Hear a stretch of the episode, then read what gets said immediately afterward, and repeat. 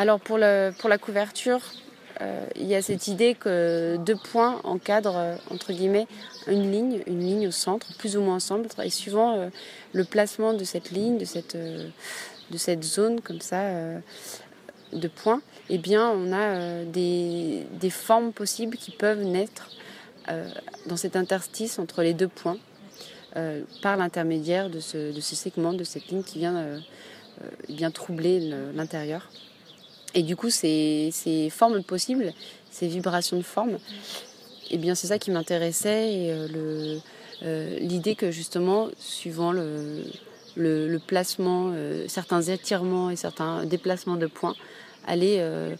donner suite à des formes en devenir, des, des formes qui allaient proposer de nouveaux signes graphiques en fonction des placements des trois zones de l'image différentes.